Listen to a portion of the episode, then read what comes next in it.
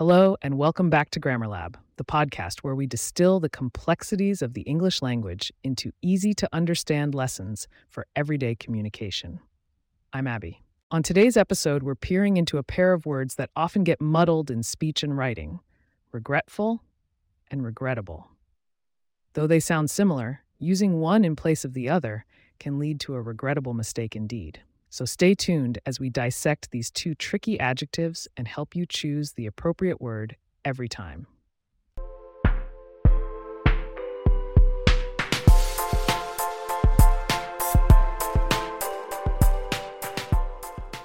Diving right into today's topic, let's clear the air.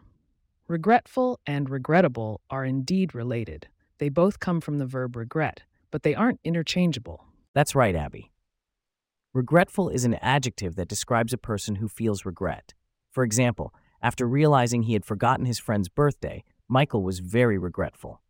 On the flip side, regrettable describes a situation or event that is unfortunate or deserving of regret. For instance, it's a regrettable fact that not everyone has access to clean drinking water. Now let's go back in time a bit. The word regret comes from the Old French word regretter, meaning to lament.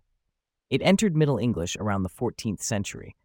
Early usage was quite similar to today's, expressing a sense of loss or sorrow over something that has happened or been done. Regretful and regrettable both evolved from regret, but took on their distinct meanings as the language grew and adapted. Regrettable comes from the word regret plus the suffix able, meaning capable of or fit for, which turned it into something capable of being regretted. Exactly, and regretful, adding the suffix full, turns regret into an adjective focused on fullness, in this case, full of regret. And while regretful seems to have been around since the late 16th century, regrettable didn't come into common usage until the 19th century. Let's reinforce our understanding with some examples. I'll give a sentence with the word blank, and Jack, you fill in the blank with the correct word. Ready? Let's do it. Here's the first one. Looking back on the heated argument, she felt blank about her harsh words. That would be regretful. She felt regretful, meaning she personally felt regret. Great. Now, how about this sentence? The series of blank decisions led to the downfall of the company. That's a case for regrettable.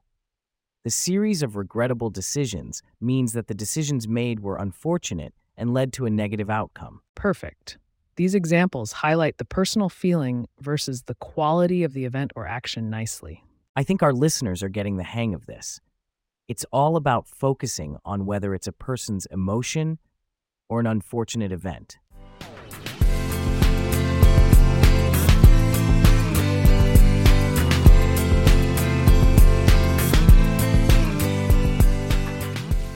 As we wrap up today's episode, remember Regretful is for when Uncle Joe is feeling sorry for eating the last piece of pie. Regrettable is for that rainstorm that spoiled your beach vacation. It's all about who or what is carrying the weight of regret. And with that, we bring this lesson to a close. Thank you so much for tuning in to Grammar Lab. If you enjoyed our linguistic exploration today, be sure to subscribe and leave a review on your podcast app. If you have questions that you would like for us to answer on future episodes, please get in touch at grammarlab at pagepods.com. Our email address is also in the show notes. And don't forget to subscribe to our newsletter for the latest episodes and show transcripts. You can find the link in the show notes or email us for more information. We look forward to unraveling more grammar mysteries with you next time. Until then, keep being curious about the words we use. Bye, everyone.